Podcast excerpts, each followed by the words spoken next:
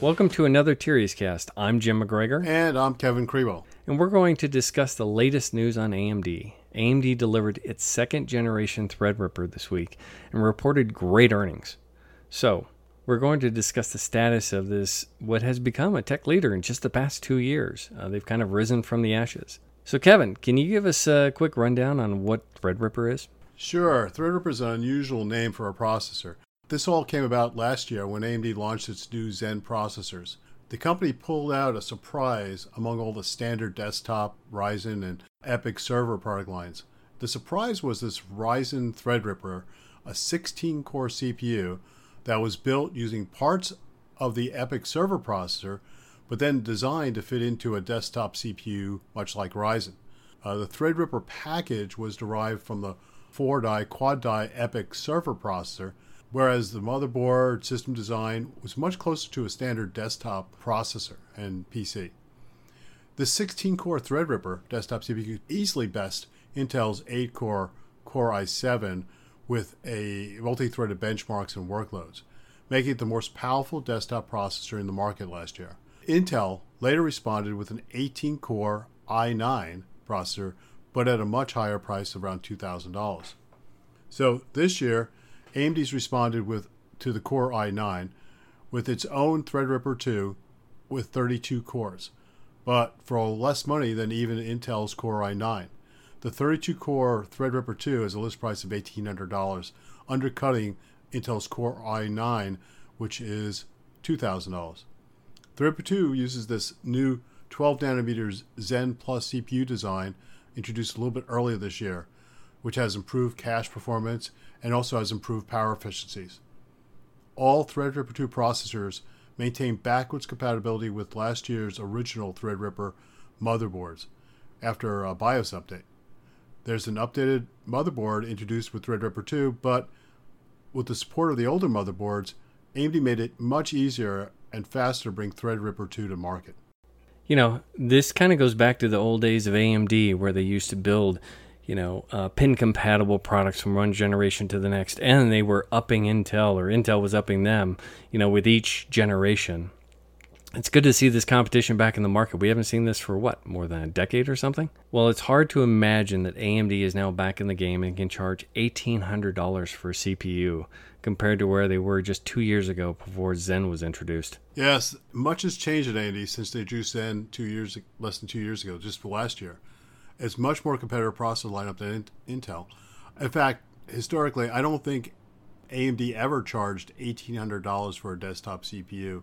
I think typically the most expensive part they ever had was around a $1,000. Well, Kevin, I know you recently attended an event to get all the details about the new Threadripper 2 generation, so why don't you give us a little bit more detail? Sure. Full disclosure, I, along with a bunch of tech press and some analysts, were briefed by AMD in the home of Ferrari, Maranello, Italy. So, despite that distraction, we wound up spending hours inside closed conference rooms, becoming familiar with the new products, and got to see some wild liquid nitrogen cooled uh, processor overclocking. AMD was going for a world record Cinebench RR15 with the multi threaded single CPU test, and they hit the highest score possible beyond Intel Core i9. AMD score was 7618 at 5.1 gigahertz whereas the Intel was the previous record holder at only 5,828 points. So AMD was kind of proud of that little uh, project. But as I mentioned earlier, the new top of the line Threadripper 2 doubles the number of cores to 32. AMD will also produce a new version that's 16 core. At this point, with these two different product lines, AMD actually is bifurcating the marketing on this.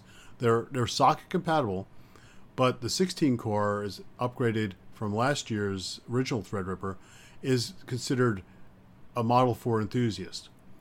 The 32 core, and it's going to be a 24 core version as well later, is being pitched as a new AMD workstation platform for creative development and has a new product suffix of WX. So, if these are desktop and desk side solutions, how did they leverage the EPYC server processor in this in Threadripper 2? Well, the key details were that all the Threadrippers are made using the same multi-chip module that AMD used for the EPYC server processor. By multi-chip modules, they, they took four silicon die, each of which had eight processor cores on it. They placed it in a package and they interconnected the four die with AMD's Infinity Fabric, creating a, a virtual CPU in a package. In the 16 core version of Threadripper, there were two active 8 core die, and this is true of both Threadripper and Threadripper 2, and then two blank dies that just are spacers to make sure the package is balanced. But in the 32 core version, they have four 8 core active die, giving it the full capability. Now, the Threadripper socket is not the same as an EPYC socket. That is, it only has quad DDR4 memory channels opposed to the eight channels that are available in EPYC. But it does support error correction codes for improved data reliability. And if you're doing a, a workstation a project with a long rendering, you don't want it to crash because of a single data error. The other benefit of Threadripper is that you get up to 64 lanes of PCI Express. A Threadripper motherboard can support multiple graphics cards and multiple PCI NVMe storage drives, giving it a lot of capability as a workstation product. You know, it's interesting because throughout the history, and as long as we've been watching the market, which is a long time, I hate to say, you know, we've always tried to compare, you know, where things are. You know, your current smartphone is equivalent to maybe, you know, what a PC processor was was just like three years ago. You know, now we're looking at up to 32 cores on, on a, in a desktop processor. I don't even know where to start to compare that. I mean, that's basically a server on the chip. So, you know, how do we really evaluate performance on this? What is the performance on this? Well, actually, at the Threadripper event, I told you we they overclocked the unit and hit that uh, Cinebench uh, number. But they just started shipping out systems this past week to testers. So I actually got a system and I'm working on testing it now. We expect the embargo for performance numbers to lift on August 13th when the parts become available. But I will point out there are some limitations to 32 cores in this socket in that there are not as many memory channels as an EPYC processor, and you have higher clock speeds. So there will be some fall off in performance as you get up to uh, using all 32 cores. Yet, by far, this is the most powerful desktop processor you can buy in the world. So it's just incredible. Well, AMD has had phenomenal success over the past year since they've introduced Ryzen and EPYC, especially based on Ryzen. Phenomenal demand, phenomenal financial performance. In fact, I know that they're hiring like crazy right now just to fill all the positions they have as they continue to build out their product line. So, when can we expect to see Threadripper 2 hit the market? Well, the first shipments are expected to be available on August 13th for the Threadripper 2990WX, which is the 32 core version.